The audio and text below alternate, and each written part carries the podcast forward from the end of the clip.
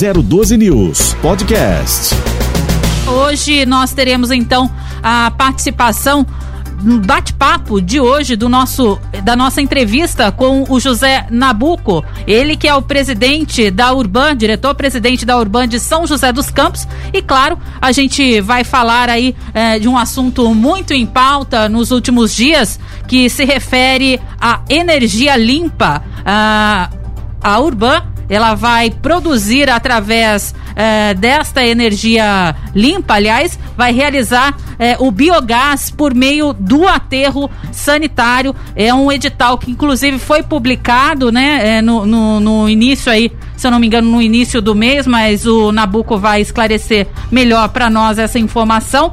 E isso deve ser feito aí nos próximos dias. Aliás, a sessão será realizada no dia 24 de agosto, na verdade. Já me localizei aqui na BUC. Tudo bem? Isso. Bom dia.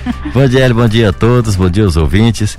É, a Urbana está fazendo esse trabalho agora de é um projeto já que tem algum tempo e a gente está é, implementando agora, que faz parte de um conjunto de medidas que a prefeitura está tomando para é, transformar toda a energia que ela consome numa energia sustentável. Então são várias ações e essa é de utilizar o biogás do aterro sanitário tem essa função. É, foi anunciado também pela prefeitura, ela fez uma, uma, uma, uma concessão para uma empresa é, que vai fazer uma usina, é, uma, eles chamam de uma fazenda a partir de energia fotovoltaica. Essa fazenda vai prover praticamente 30% da, da energia para a prefeitura. Dos agora, prédios públicos, né? Dos prédios públicos. E agora o nosso caso é exatamente a mesma coisa. Nós vamos produzir energia no aterro, só que aí a partir de biogás. É, para também atender, vai ser em torno de 30% também da prefeitura.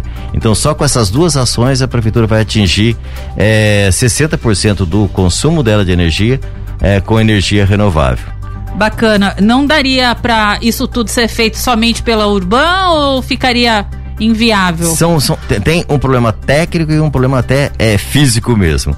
O problema lá é que é a quantidade de, de gás gerado, né? É, é a, só para esclarecer, né, para quem talvez não, não, não tenha esse conhecimento, na, no, o aterro sanitário ele tem uma decomposição do lixo. Nesta decomposição é produzido um, o gás, que é, é o biogás, e esse gás hoje, na verdade, há mais eh, desde 2008, ele é queimado num flare, ele é queimado numa numa, numa central de, de biogás.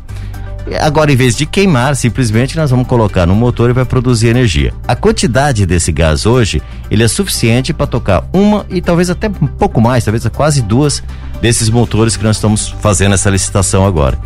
É, então, se fosse muito mais, ele não teria gás suficiente para fazer. E além disso, existe uma limitação na própria estrutura da rede elétrica da EDP que chega no aterro. E se tiver que fazer mais, se, se, se tiver mais energia para ser gerada, ou seja, entregue na rede, é preciso fazer uma readequação na rede. E aí, eventualmente, o custo para toda essa readequação ficaria inviável. Então são pontos mais é, é, econômicos, é, técnicos ali e, e físicos mesmo. Certo. Agora, no que compete ao Urban, então, através da energia que será utilizada pelo aterro, o investimento total seria de quanto?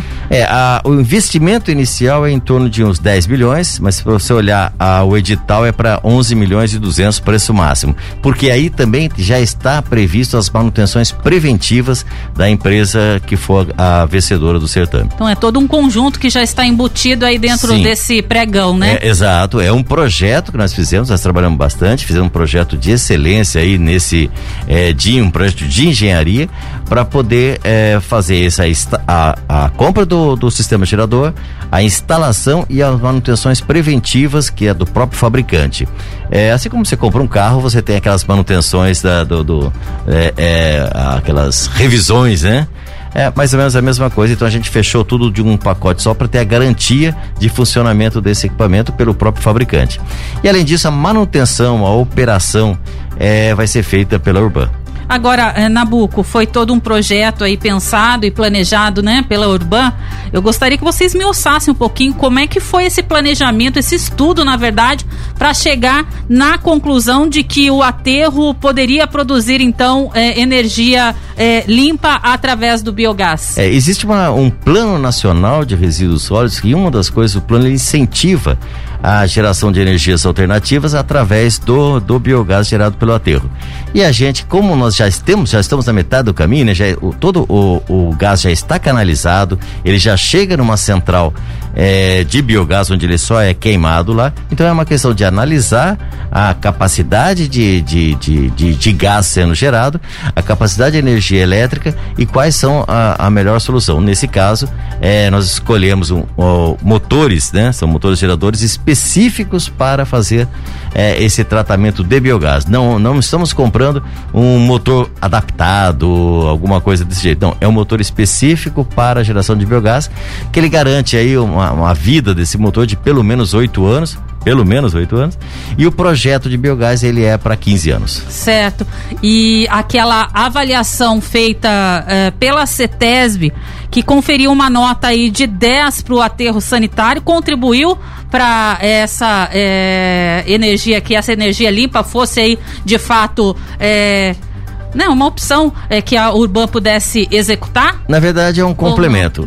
Vale a pena falar falando da CETESB. Esse projeto nosso que nós estamos colocando já está licenciado na CETESB. Então é uma coisa diferente.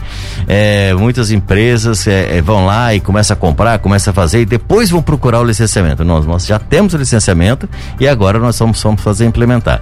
Falando da CETESB, é, a CETESB, ela, ela em todos os aterros que é, no estado de São Paulo, né, onde que ela tem a competência, ela faz uma análise todo ano e dá uma nota. Nós conseguimos chegar nessa nota 10 agora, é, que é do ano 2020, né, do ano passado, é, e é pela segunda vez de toda a história do aterro, é, mais de 30 anos, é, que a gente conseguiu chegar à, nota 10. Isso daí é, não está diretamente ligado, mas isso mostra que a gente está fazendo uma boa administração e aí é só a, a, a, utilização hoje, o projeto de biogás vem coroar esse trabalho é, árduo que a gente tem lá de manter essa operação é, no nível é, de excelência com nota 10 pela CETESB. Bacana, Marcelo.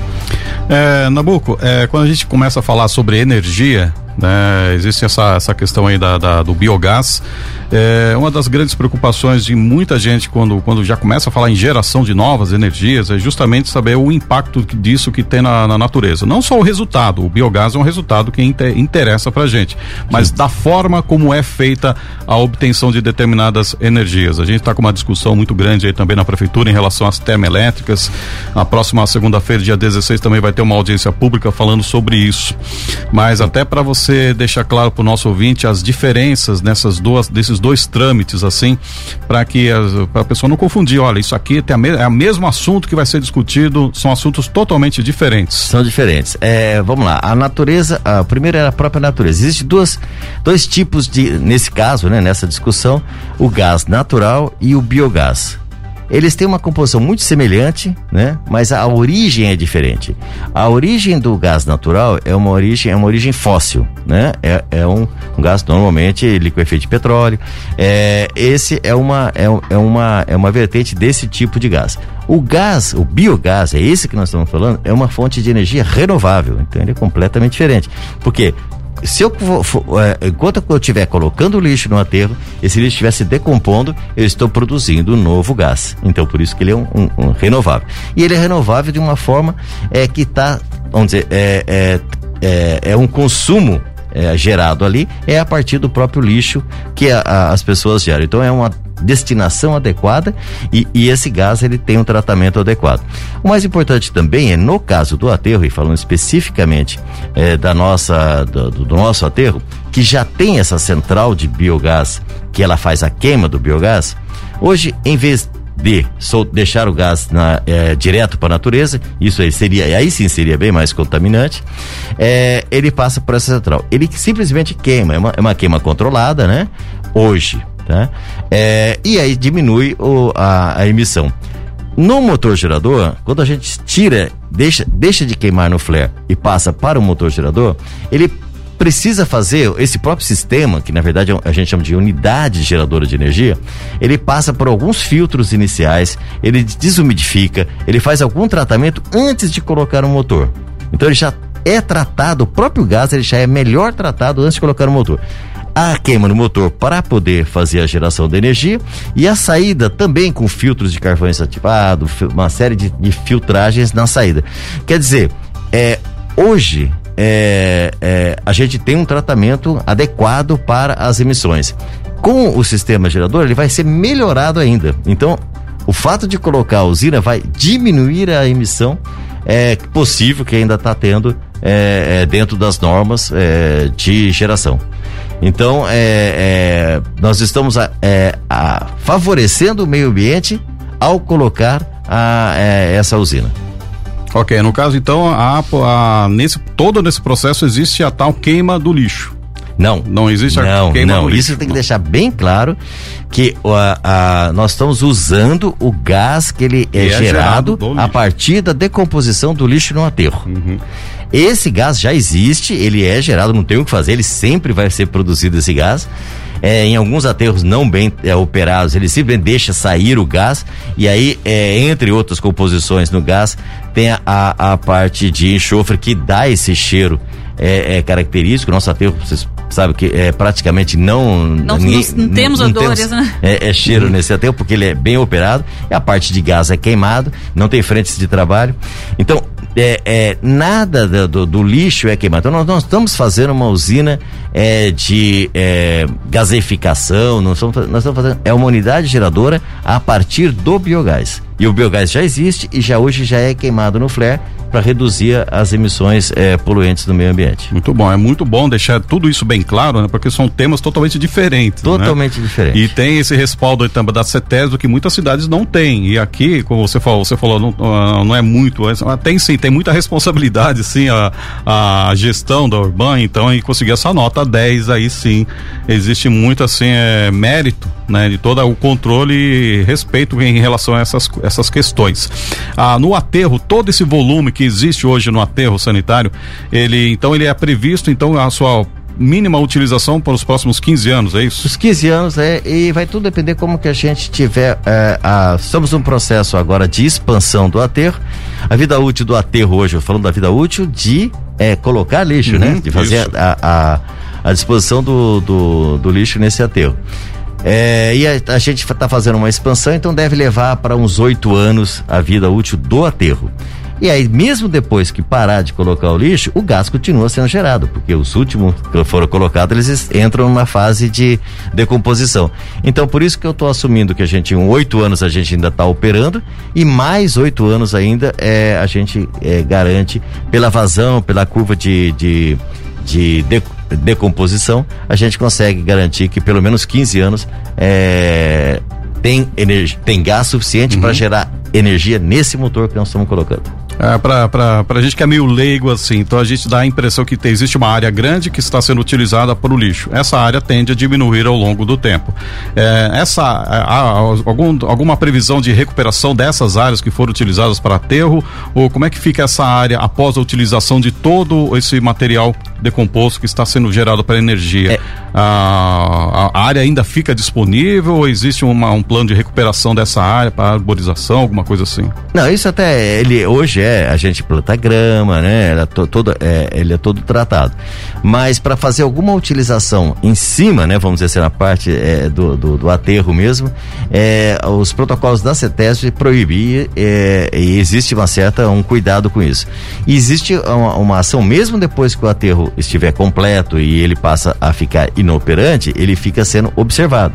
Então existe uma manutenção constante, porque como eu disse, o gás continua saindo, é, o chorume também continua escoando, então a gente precisa tratar chorume, gás e a própria movimentação geodésica, a, a própria forma que ela movimenta o terreno, é, isso também continua sendo monitorado. Por pelo menos 20 anos a gente tem que monitorar. E, e não é permitido fazer construções em cima dessa área do, do aterro durante esse período. Perfeito. Bacana. Agora, Nabuco, é, a, qual seria a expectativa então para esse pregão do dia 24 acontecendo? A previsão mais ou menos de implantação seria para quando? É, Quanto tempo? A gente tem uma previsão de nove meses para a implantação. Não é tão complicado. É, é, falar, pô, mas nove meses parece uma, uma um super é, projeto, uma super obra de engenharia. Na verdade, não. Ele é relativamente simples, mas os produtos são importados. Então existe sempre o, o, tempo de importação, então a gente estima que provavelmente, dando uma, uma, uma margem boa de segurança, seis meses para fazer a importação desses produtos é, e aí uns três meses de instalação. Então, nove meses, a, a gente acredita que já no final do primeiro é, trimestre do ano que vem nós já estaríamos tocando, é, produzindo energia limpa para atender os próprios públicos da prefeitura. Muito bom. É, ainda falando sobre edital de licitação, mudando um pouquinho de assunto, alguma novidade com relação ao estádio Martin, Martins Pereira? É, na verdade nós tivemos é, é, é um uma, uma, a, a nossa concessão foi deserta na última que nós fizemos. Nós estamos reavaliando, estamos analisando junto agora com a Arena. A Arena está né, é, em fase final aí, já é, teve candidatos para para fazer a, a, concessão da arena. A e arena aí, o Grupo Conde foi, acho que, o, o ganhador da licitação. Sim, tá, acho que está em fase final aí de é da parte de documentação. Eu, é, é, na verdade, o, o o Engenheiro Melo, que está nos projetos especiais, ele está responsável direto com isso e com ele eu tenho conversado bastante também para poder fazer é, é, uma, alguma adequação para a gente tentar facilitar também o, o assunto do estádio Martins Pereira. Eu tinha uma ideia, né? A gente tinha, tinha essa ideia que seria muito importante que a própria empresa que é, pegasse a arena, ele teria também é, a, o estádio é, pela, as naturezas são diferentes, embora o objeto é muito parecido, para poder fazer eventos esportivos e eventos culturais. Eu fico imaginando um evento de grande porte que não coubesse na arena, se eu não me engano, são perto de 5 mil.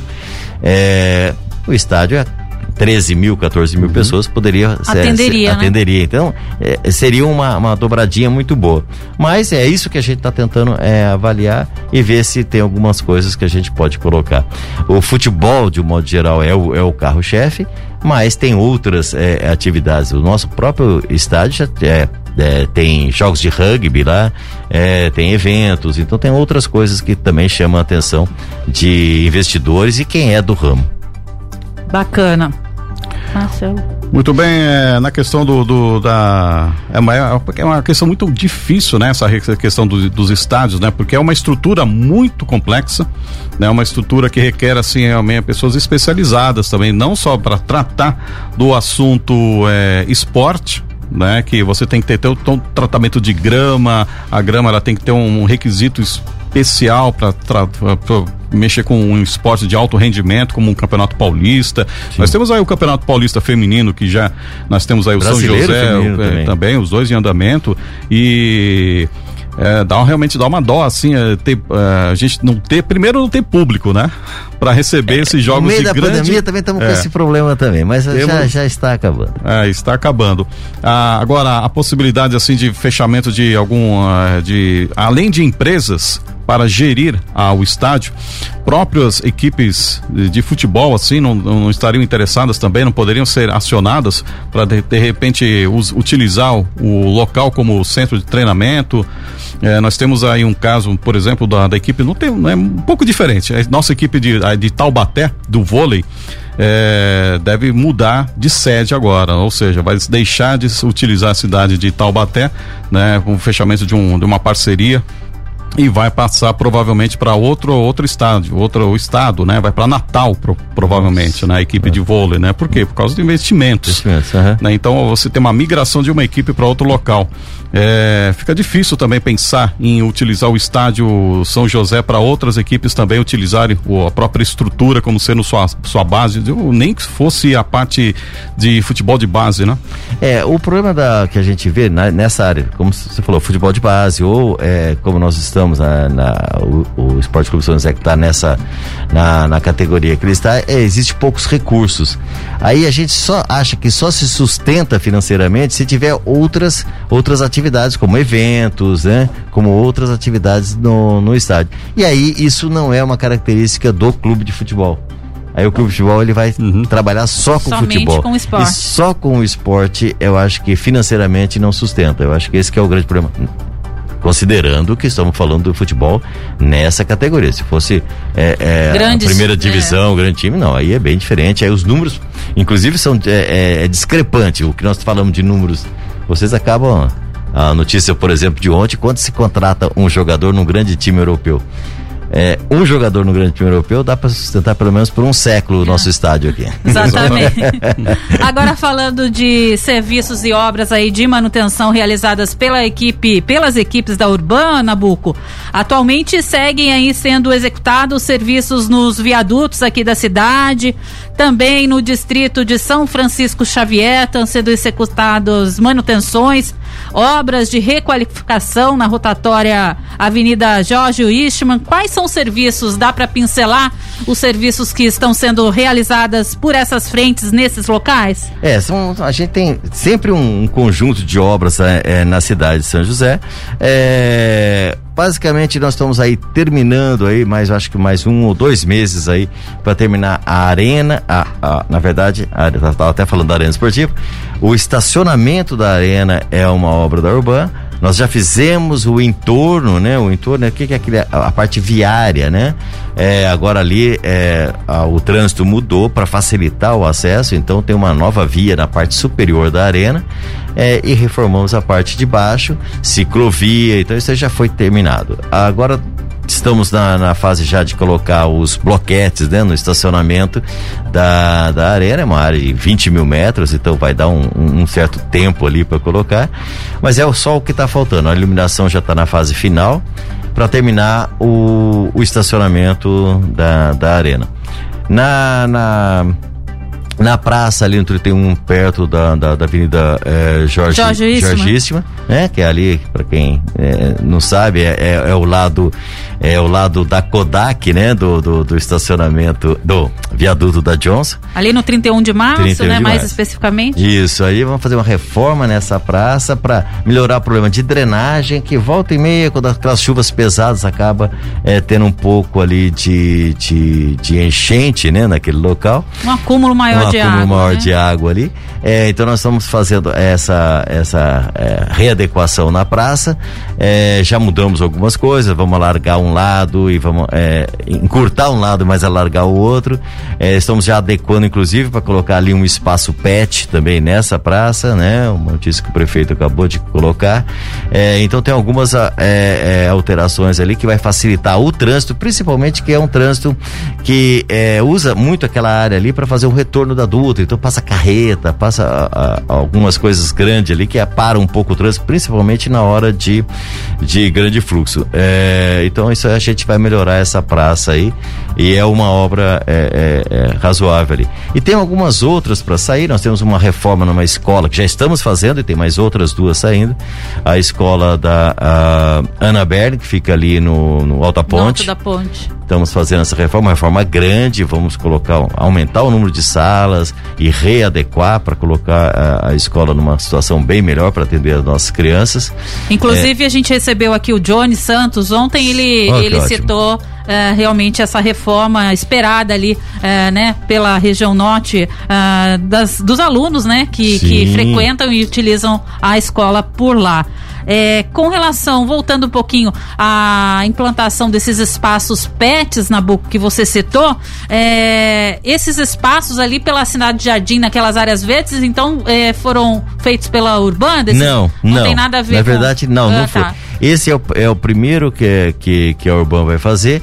E aí, conversando com o prefeito, a ideia é a gente é, a gente chama assim de pilotar, né? Fazer um modelo que é um modelo padrão para depois se replicar em outros locais da cidade. Mas qual seria a diferença então desses? Não sei se você já chegou a ver é, ali pela cidade Jardim. É, qual seria a diferença desse que está na cidade Jardim para esse espaço PET? Não, é, que... pra, é praticamente a mesma ah, coisa, entendi. só que nós vamos fazer é, um modelo que vai ficar o, é, qual que é a ideia?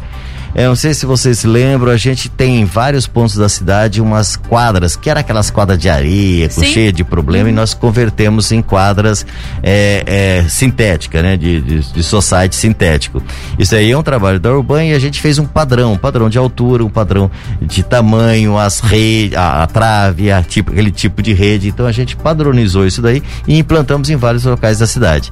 Então agora com o Espaço Pet é a mesma ideia. Nós vamos padronizar é aquele mesmo tipo de grade, o mesmo tipo de tela, o mesmo tipo, acho, de brinquedo, né? Se é que a Sim, gente pode é. chamar de brinquedo aquilo lá, essa parte de que é no espaço, então veria um modelo padrão, já com as experiências que nós já fizemos, como tem, você citou na Cidade Jardim, no Parque da Cidade, Sim. lá no Urbanova, então a gente tem vários é, é experiências, então o que que melhor se adequou, então agora é fazer um modelo e replicar para outras partes da cidade. Tem uma demanda boa isso e, e, tem dado bom resultado. Até porque. Para os amigos dos pets. É, e para os pets. A, maioria, a, a, cidade tem um número bem grande, né, de pets e amigos dos pets, não é verdade?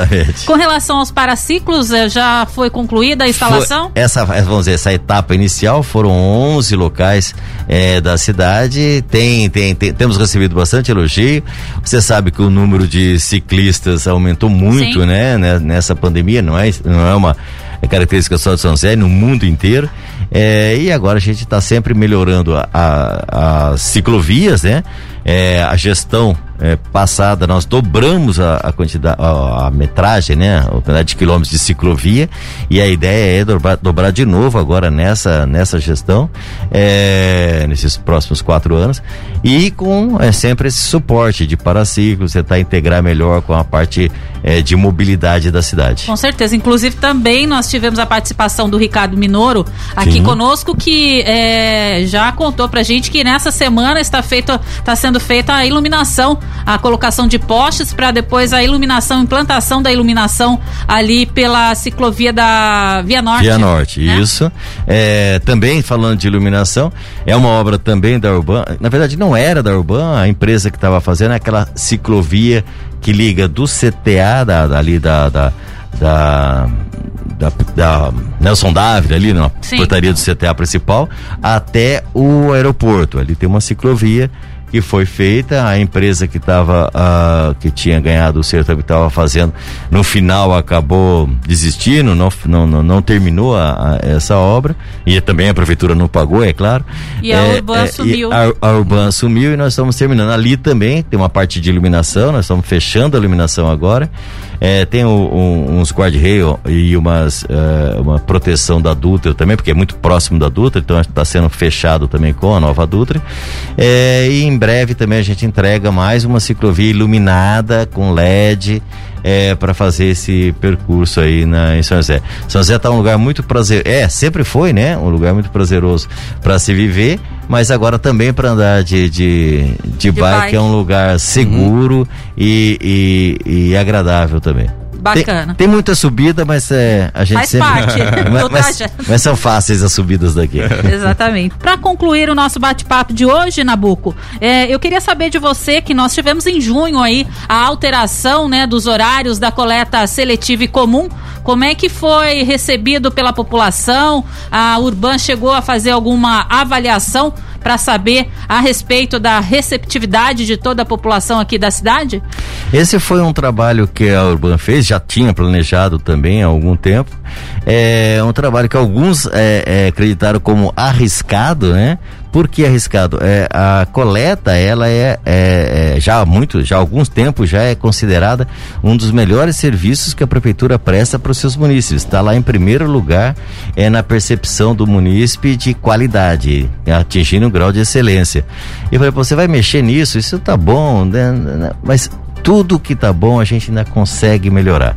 E ali a gente precisava fazer essa alteração porque é, tinha novos bairros que foram sendo regularizados, que precisavam, e crescendo também, que precisava, demandava fazer essa, a, a, a levar também para eles, né, a coleta seletiva. Quando você mexe na coleta seletiva, ou coloca um novo bairro, você automaticamente você muda a rota que o caminhão está fazendo. E às vezes aquele caminhão já está lotado, ele não pode fazer essa rota. Eu tenho que pegar, trocar uma de um outro, de outro bairro. E, e, e aí uma coisa puxa a outra. Então não adianta querer remendar, essa é a ideia. Então temos que refazer o plano e foi isso que a gente fez, refez o plano. Quando se faz o, o novo plano da coleta seletiva, ele trabalha em conjunto com a coleta comum. Para evitar que os dois passem no mesmo horário, no mesmo local e confunda o lixo e confunda o munícipe.